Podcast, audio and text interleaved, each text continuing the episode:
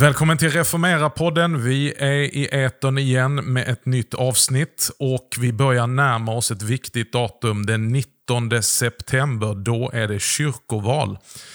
Ett val som är för dem som eh, har hjärta för kyrkan väldigt avgörande och viktigt, men för många en dag som tyvärr passerar utan att man eh, agerar och eh, faktiskt använder sin rättighet att välja. Det är ju så här att ingen annan luthersk kyrka använder sig av samma system som vi har i Sverige, nämligen eh, de här olika partipolitiska grupperna som är med och eh, blir nominerade och invalda för att styra kyrkan. Det här är det flera stycken som har reagerat emot och uttalat sig inför årets val. Inte minst ärkebiskop Antti Jacklén säger att principiellt sett är systemet med nomineringsgrupper som är kopplade till politiska partier en anakronism. Och hon fortsätter att säga att det är något som har sin förklaring i en annan tid. Vi är inte en statskyrka längre. Skulle vi börja om från scratch skulle vi aldrig ha den här kopplingen till de politiska partierna. Även KG Hammar, biskop emeritus, eller ärkebiskop emeritus, han har sagt att partipolitiken är destruktiv för kyrkan. Och ytterligare en emeritus ärkebiskop, Gunnar Weman, som eh, var ärkebiskop under den period då skilsmässan mellan kyrka och stat bereddes. Han säger till tidningen Dagen att han var övertygad om att de politiska partierna var på väg att lämna självmant i och med den processen. Ett direkt citat från honom. Det var vad många trodde i och med att kyrkan skulle bli fri från staten så skulle den också bli ointressant för partierna. Men så har inte hänt. Det är en fullständigt unik situation att Svenska kyrkan låter sig representeras av grupperingar som inte primärt kommer från den gudstjänstfirande kyrkans gemenskap. Ja, om detta ska vi tala om i det här programmet och i nästa program i takt med att vi närmar oss kyrkovalet. För att också många av er lyssnare ska förstå vad är det som står på spel och vad handlar kyrkovalet om och hur styrs vår kyrka? Eh, både en episkopal struktur men också de politiska partiernas eh, funktion och kyrkomöte och kyrkostyrelse.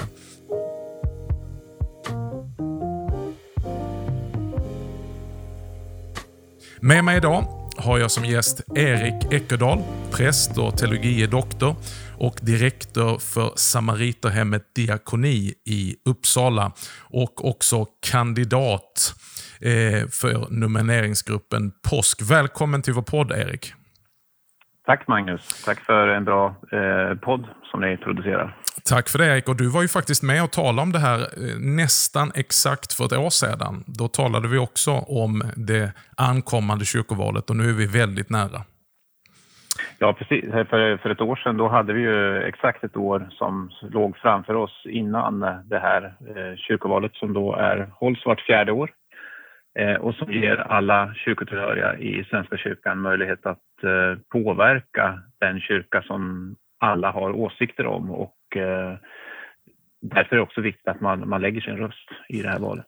Men det här är jätteintressant och viktigt att tala om Erik, för vi vet att många av våra lyssnare som är medlemmar i Svenska kyrkan kanske faktiskt eh, låter det här valet passera utan att agera och förstår inte riktigt vad är det som är på spel och vad betyder det. Så om vi tar från början grundläggande.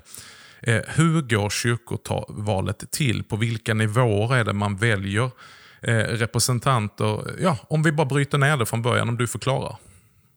Eh, gärna, men, men först en kommentar kring att många faktiskt inte eh, röstar eller kanske väljer att inte rösta. Och eh, kyrkovalet har kallats ibland för det glömda valet. Mm. Och, eh, det här är väldigt olyckligt därför att eh, de allra flesta personer har en synpunkt, både om man är kyrkotillhörig eller inte, har en synpunkt eller åsikter angående Svenska kyrkan. Och, Och som kyrkotillhörig så är det faktiskt en, en att vara kristen eller tillhörig kyrkan innebär faktiskt att man har en plikt att leva i en slags kärleksfull, kritisk relation till kyrkan. Och, mm. det är ett sätt att ta ansvar och att ta ansvar för kyrkan, det är bland annat att rösta. Eh, vem, vem om, om vi bara stannar upp där, vem är röstberättigad i kyrkovalet? Ja, det är alla som är kyrkotillhöriga som är över 16 år. Så att vi skiljer oss ju då från de sekulära eller borgerliga valen genom att eh, röståldern är 16 år och inte lägsta röståldern är 16 år och inte 18 år. Just det, och då innebär alltså drygt 5 miljoner människor, medborgare i Sverige. Eh, kyrkotillhöriga. Ja. Eh, ja, nära, nära 6 miljoner är det till och med. Eh, så att, och av de här eh, mellan 5 och 6 miljonerna så är det ju de allra flesta är ju, är ju då röstberättigade. Just det. Och eh, vad, lig, vad låg procenttalet på, på valdeltagandet sist? Ja, jag vill minnas, ja, det här, här är jag lite osäker, men jag vill minnas att den låg på 12 procent av de röstberättigade röstade vid förra kyrkovalet, vilket då var eh, ovanligt högt, ska tilläggas. Så det, det är ju, röster, att gå och rösta innebär faktiskt också att man, den, rösten har en större utslag än vad det har i, i det sekulära valet. Men om vi tittar på hur valet går till då, då, då väljer man alltså, man röstar på, på, på flera olika nivåer. Kan du bryta ner det för oss och förklara? Ja, Eh, i, i kyrkovalet så röstar man numera, ska man säga, efter 2000 och det här är i sig en omdebatterad fråga, man, men det är, det är tre nivåer man röstar på. Så dels så röstar man i sin församling eller i sitt pastorat mm. Eh, och där röstar man då till det som kallas för kyrkofullmäktige. Mm. Och kyrkofullmäktige i eh, församlingen eller pastoratet tillsätter i sin tur kyrkoråd respektive församlingsråd. Och kyrkorådet är för ett helt pastorat och församlingsrådet är då för den enskilda församlingen. Just det. Sen, röst, sen röstar man också på eh, stiftsnivå till stiftsfullmäktige. Och stiftsfullmäktige i sin tur tillsätter lekmannaledamöterna i stiftsstyrelsen, det vill säga mm. förutom eh, eh, stiftets biskop som är självskriven ordförande i sin kraft av att vara biskop, eh, ordförande i stiftsstyrelsen och sen är det då representanter för nomineringsgrupperna som tillsätts av stiftsfullmäktige. Eh, stiftsfullmäktige tillsätter även eh, lekmannaledamöter i, i eh, domkapitlet. Mm. Och sen den tredje nivån är att man röstar eh, direkt till kyrkomötet eh, via de nomineringsgrupper som ställer upp då, eller de politiska partierna som ställer upp. Mm. Eh, så att det är alltså tre nivåer till kyrkofullmäktige på församlingspastorat, till stiftsfullmäktige på stifts, inom stiftet och till kyrkomötet eh, på riksnivån. Och Det här understryker ju väldigt mycket hur viktigt det här valet är. Eh, det berör en konkret lokalt där man lever och finns till och firar gudstjänst. Att mm. ytterst sett så, så är det de som blir eh, tillsatta och invalda som, som är med som eh, kyrkofullmäktige och tillsätter kyrkoråd för den församlingen där man kanske firar gudstjänst med ord. Så är det och, och, hur församlingens eller pastoratets resurser ska användas, vilken utveckling som, som församlingen och, och Eh, eller pastoratet kommer att ta de närmsta åren påverkas ju i hög grad av de som väljs in i, i kyrkofullmäktige och i församlingsråd respektive kyrkoråd. Mm. Så, eh, så, vi har både lokalförsamlingsnivån, vi har stiftsnivån som också tillsätter, precis som du sa, viktiga positioner. Eh, ja. Och sen har du den nationella nivån. Precis, exakt så.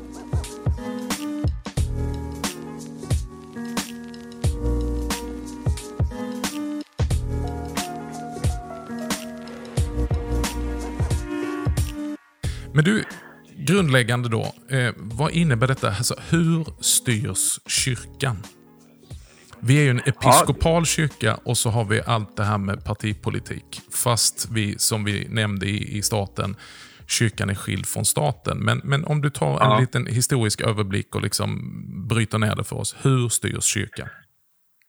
Ja, det här, har, det här är, har varit en väldigt lång eh, historia egentligen och fram till 1930-talet så, så var det så att eh, man, det var alltså även innan de politiska partierna, de politiska partierna säger ofta att det var de som införde demokrati i Svenska kyrkan. Det stämmer inte. Mm. Eh, det fanns en demokratisk ordning innan de politiska partierna gjorde entré i Svenska kyrkan på 1930-talet. Mm. Och då valdes eh, representanter för stiftet i form av prästliga representanter som är, är, valdes av prästerna i stiftet och lekmannaledamöter som valdes av stiftets församlingar. Mm. Eh, och dessa då eh, valdes sin tur vidare till kyrkomötet, det allmänna kyrkomötet som då bildade tillsammans med biskopsmötet ett, eh, ett kyrkomöte som då beslutade angående övergripande eh, frågor för Svenska kyrkan. Mm. Och då, då eh, bara för att flika in, då hade biskoparna också naturligtvis rösträtt i kyrkomötet fram till när? Fram till 1982. Eh, och, och, det ligger ju i linje med att biskoparna är ju valda. Eh, det, det, här är många människor som inte tänker på att både biskopar, präster och diakoner är ju personer som eh, är valda för ett specifikt uppdrag i mm. kyrkan och sen utbildade och vida. Eh, så de är också i, en, i den meningen förtroendevalda precis som de som väljs för kortare förtroendeuppdrag för fyra år. Mm. Och problemet, ett av problemen i den nuvarande ordningen är att det har skapats en motsättning mellan eh, den episkopala linjen och eh, förtroendemannalinjen eller den demokratiska ordningen. Ja. Eh, det här kanske vi kan återkomma till, men det mm. innebär att, att det nuvarande systemet är ju uppbyggt på motsättningar snarare än på att eh, utformat för att eh, vara ett uttryck för gemenskap. Precis, men det är ju väldigt anmärkningsvärt att våra biskopar i en episkopal kyrka har eh, på det viset eh, ingen formell makt i kyrkomötet. Nej, och det, och det här inleddes 1982, eh, för då gjordes det allmänna kyrkomötet om eh, och det baserades då på den nya regeringsformen som hade kommit 1974. Eh, då utgick det från, från regeringen och staten, eller från regeringen, ett, eh, att eh, eftersom regeringsformen säger att all offentlig makt i Sverige ska utgå från folket mm. så kan inte kyrkomöte, så kan inte den lagstiftande makten i Sverige vara delad mellan, som det var då fram till 1982, mm. mellan eh, staten, det vill säga regeringen och riksdag mm. eh, och kyrkomötet som fattade eh, lagstiftande eh, beslut angående kyrkolagen. Så vi var Precis. då fortfarande fram till 2000, 1999 eh, en statlig lag. Och Det kan man ju förstå så länge vi var statskyrka, men eh, att det här bibehålls efter skilsmässan från staten, hur förklarar vi det? Ja, alltså även, även med den principen så hade man inte alls behövt utforma ett kyrkomöte på det sättet. Men, men eh, det finns en, eh, en eh, kyrkohistoriker som heter Claes Hansson som har skrivit en, väl, en välskriven bok om just den reform som var 1982 och framåt. Och hela den diskussionen som ledde fram till kyrkomötet 1982, det var egentligen en statsvetenskaplig diskussion. Så att vi, det märkliga är att vi idag har en ordning i Svenska kyrkan som egentligen inte alls bygger på Svenska kyrkans teologi och självförståelse utan den bygger egentligen på en statsvetenskaplig förståelse utav mm. eh, av demokrati. Eh, och då menade man på att det vore odemokratiskt att biskopar eh, och prästliga ledamöter skulle på något sätt ha en annan väg in i kyrkomötet än att ha utnämnts genom nomineringsgrupper eller partier i val. Mm. Eh, och då, då lämnar man då en, en ordning med, eh, där det beslut fattades, fattades gemensamt mellan biskopsmöte och valda ledamöter för stiften i kyrkomötet till att det bara skulle vara individer som valdes via nomineringsgrupperna. Mm. Men, men, men om man... Eller fortsätt, fortsätt om du vill utveckla ja. tanken. Nej, och, och, skillnaden här har då blivit att representanterna i kyrkomötet eh, representerar primärt inte församling och stift, utan de, de representerar primärt eh, nomineringsgrupper, mm. varav vissa då är också eh, sekulära politiska partier. Mm. Och Det är ju en rest ifrån eh, statskyrkosystemet kan vi väl säga. Som, som vi hörde här, de här citaten jag läste i början av eh, emeritus ärkebiskopar, eh, det orimliga i detta system. Eh, ja. och vad, vad, vad, hur, hur, kan det liksom komma sig enligt dig att vi fortfarande efter skilsmässan mellan stat och kyrka har politiska partier kvar?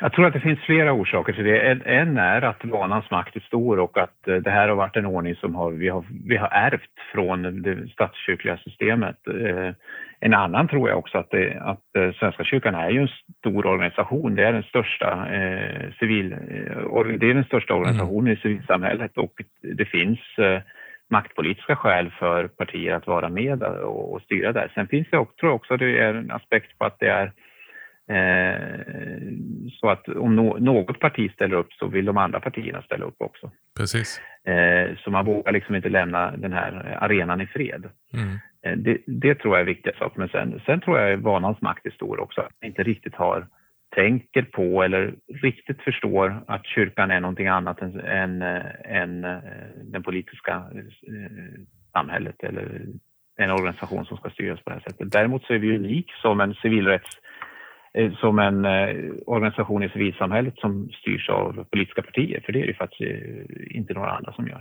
Men du, då är det kanske många som lyssnar här nu som undrar, mm. hur förhåller sig då sekulära politiska partier till det som är kyrkans konstituerande dokument, om vi kallar det så. Alltså den heliga skrift, Bibeln, våra bekännelseskrifter. Eh, vilken ställning har de eh, när man tar beslut och, och ska styra kyrkan? Ja, där tror jag, det, det måste man se, den, den, frågan kan man egentligen förstå på flera olika sätt. För att det är klart att för eh, ett enskilt parti som det socialdemokratiska partiet så har ju egentligen inte Bibeln eller Svenska kyrkans bekännelseskrifter någon betydelse överhuvudtaget. Mm. Eh, för, för där är det ju den egna ideologin som är det primära. Mm. Sen när de i och för sig då fattar beslut i, i kyrkomöte och så, då, då är det klart, då, då är ju det i en kyrklig kontext där de måste förhålla sig till, till, till Svenska kyrkans konstituerande dokument. Samtidigt så blir det ju, och det här har också Claes Hansson då i sin studie visat, att det blir ju en konkurrens mellan de här två. Att kyrkans eh, tro och liv, kyrkans lära eh, läses genom den egna ideologiska övertygelsen. Det är som raster. Men bara man är nyfiken eh. och, och tänka så här, om man som kyrkopolitiker då ställer upp i det här valet, eh, finns det något krav på att du läser in dig på, på, på kyrkans bekännelseskrifter? Eh, om man läser kyrkoordningen så finns det ett krav på att man ska eh, representera Svenska kyrkan och vara lojal med Svenska kyrkans tro, liv och lära. Så mm. det, det, det, står tydligt så. Men men, men problematiken här är ju, vilket faktiskt var en av huvudfrågorna i hela reformationsdiskussionen, alltså reformationstiden, var ju mm. just sammanblandning mellan sekulär och kyrklig makt. Det, det, tänker vi inte så ofta på, men, men det var faktiskt en, en, en av huvudfrågorna under reformationen och eh, jag skulle nog säga att en av de stora problem, problemen med det nuvarande systemet är att det blir en sammanblandning av olika eh, intressen. Mm. Eh, och, och att eh, då eh, vi får kanske en allmänpolitisk eller sekulärpolitisk diskussion i kyrkomötet eh, eller polarisering mellan politiska partier som vi egentligen inte eh, som kyrkan egentligen inte är bekänt av att ha. Tillbaka till grundfrågan. Vad är det som står på spel den 19 september när kyrkan eh, har sitt kyrkoval? Varför ska man som EFS-are eller svenskkyrklig eh, aktiv gudstjänstfirare, ja egentligen alla som har rösträtt att, att rösta i kyrkovalet. Varför är detta viktigt? Vad är det som står på spel enligt dig? Eh, det är naturligtvis flera saker som står på spel, men, men eh, jag skulle säga att, att för, för varje enskild medlem är, som har ett intresse av att kyrkan eh, fördjupas, kyrkan blir allt mer levande, kyrkan utvecklas, eh, kyrkan, att kyrkan är fri. Så är det otroligt viktigt att man eh, går och lägger sin röst, eh, för det påverkar. Mm. Därför att det är kyrkomötet som fattar avgörande beslut om Svenska kyrkans tro, liv och lära. Just det. Och en av dessa frågor som handlar om tro, liv och lära, det är faktiskt organisationen. Eh, på vilket sätt ska kyrkan styras? Eh, på vilket sätt kan kyrkan vara fri från olika politiska svängningar, polariseringar? Eh, kyrkan är ju inte per definition, därför, därför Gud själv är inte varken höger eller vänster. Mm. Och därför ska heller inte kyrkan styras utifrån de, de förtecknen, utan kyrkan ska ju styras utifrån att eh, vi har en kallelse från Gud mm. och leva i gemenskap med Jesus. Erik, du själv kandiderar ju för nomineringsgruppen Påsk ja. som står för partipolitiskt obundna i Svenska kyrkan. Eh, ja. berätta om påsk då. Vad, vad, vad, står ni för och vilka frågor driver ni? Ja, alltså påsk skulle man kunna säga att målet för påsk är att vi inte längre ska behövas. Mm. Och påsk växte fram som en, ett svar på, en reaktion på att de politiska partierna klev fram och tog allt större, eh, hade allt större maktanspråk över kyrkan. Mm. Och då började lokala grupper, där det ju ofta så fungerar i församlingar så att det inte finns något partipolitiskt inflytande utan man, man, eh, man eh, sluter sig samman därför att man, man har ett eh, engagemang för sin lokala församling. Mm.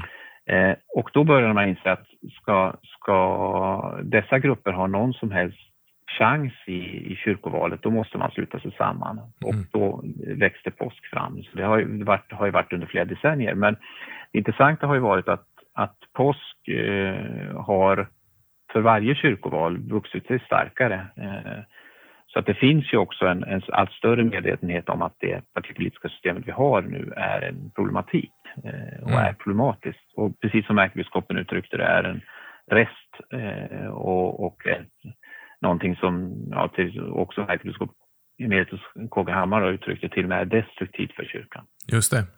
Så om påsk får mer inflytande, hur kommer det se ut i, eh, i, i Svenska kyrkan? då? Hur kommer det se ut på församlingsnivå? Vilka frågor är det ni jobbar för rent konkret? Ja, alltså, den, de, jag skulle vilja börja i andra änden, nämligen de mer övergripande frågorna. Det påsk vill, det är att reformera och förenkla kyrkans organisation. Vi ser idag att vi får, har, det drivs en allt större centralisering utav mm. Svenska kyrkan och kyrkolivet. Eh, och Påsk vill eh, lyfta upp församlingarna eh, som det primära i kyrkan. Och det är där resurserna ska läggas. Mm. Eh, så Påsk vill eh, i den meningen arbeta för en, en, decentraliserad kyrka, mindre centralisering, även om vi naturligtvis också i här och där behöver eh, och tjänar på i församlingen att vi samarbetar eh, mm. och med gemensamma system. Men eh, Eh, så mot, och, en, och, vi ser också att det är allt större byråkrati, eller, så Post vill också förenkla systemen och det är också ett, problem, ett av problemen med hur kyrkan styrs. Det är ett överdimensionerat system som skulle kunna vara enklare och eh, mer principiellt teologiskt riktigt än vad det är idag och fungera både effektivare och mer resurssnålt. Så det skulle man kunna säga är de övergripande frågorna för påsk. Så på ren svenska så vill ni befria kyrkan mm. från onödig byråkrati och se till att det som är församlingarnas kärnverksamhet ska få större utrymme och större fokus? Absolut, och det var ett bättre sätt att uttrycka det. Jag uttryckte med fler ord. Ja. Eh, och så församlingen i centrum och eh, en mindre byråkratisk och en mindre centraliserad kyrka och med en enklare och mycket mer effektiv organisation som bygger på kyrkans egen teologiska självförståelse och inte på eh, en sekulär borgerlig eh, ordning som vi idag har. Just det. Om vi ska landa i en fråga, det finns jättemycket att ta i här och du, du har gett oss så mycket kunskap Erik, men tillbaka till detta då, då det är snart den 19 september. Vad är det folk ska tänka på eh, för att gå och rösta? Om vi tänker på Svenska kyrkan och Svenska kyrkans framtid. Hur, finns det en framtid för Svenska kyrkan? Eh, och hur ser den ut? Det finns absolut en framtid för Svenska kyrkan, men, men jag skulle säga att eh, kyrkans organisation är faktiskt en, något av en ödesfråga. Eh, vi behöver hitta ett system där, där kyrkan eh, är fri från yttre påverkan och där kyrkan själv på ett enkelt och effektivt sätt kan eh, besluta eh, över sina egna beslut. Just det. Och, och, så det, jag tycker man ska tänka på att rösta för en fri kyrka, mm. för en, en mindre byråkratisk kyrka och för en kyrka som också arbetar i det lokala sammanhanget och det är där kyrkans liv lever. Så med detta så vill vi säga till alla våra lyssnare, kom ihåg och sätt in i din almanacka kyrkovalet den 19 september. Det här är ett val som inte får förbli ett glömt val, ett undanskymt val. Utan eh, här väljer vi väg för vår älskade kyrkas framtid. Eh, så att det får eh, vara Kristi kyrka fri från påverkan och begränsningar av andra ideologier. Och eh, att det får bli en reformerad kyrka som kan predika Kristus och honom som korsfäst. Är det något du vill lägga till innan vi avslutar, Erik? Ja, eh, du, du ställer frågan vad påsk står för. Påsk, eh, jag skulle kunna säga några saker till också. Det är ju att påsk vill stå för en öppenhet i kyrkan som inte bara tillåter utan faktiskt uppmuntrar våra olika traditioner som finns i kyrkan. Det finns ju ett antal olika traditioner av, av andlig och eh, spiritualitetstraditioner i vår kyrka. Mm. Eh, vi vill också stå för teologisk fördjupning mm. eh, och betona också eh, kyrkomusikens betydelse, eh, det internationella arbetet, eh, att vi hittar nya sätt att arbeta diakonalt eh, som också utvecklar och stärker kyrkans ekonomi för att Eh, fungera eh, med ett mer levande kyrkoliv. Jättebra. Tack så mycket för det Erik. Och till dig som lyssnar, de kommande programmen fram till kyrkovalet och säkert några program efter kyrkovalet så kommer vi till att fortsätta prata om kyrkovalet och kyrkans framtid och kyrkans ödesfrågor, även med representanter från andra nomineringsgrupper. Men vi tackar dig Erik för att du på kort varsel kunde vara med här i vårt avsnitt idag och vi önskar dig Guds rika välsignelse i din uppgift. Både på Samariterhemmet i Uppsala som präst och teologie doktor och din uppgift här i nomineringsgruppen Påsk. Och till dig som eh, har lyssnat, eh, kom ihåg 19 september, kyrkovalet. Gör din plikt. Det är en förmån att få kunna eh, utnyttja sin rättighet att vara med och välja framtid. Både för den lokala församlingen, för ditt stift och för nationell nivå. Hoppas du är med oss nästa fredag. Till dess, Guds rika välsignelse.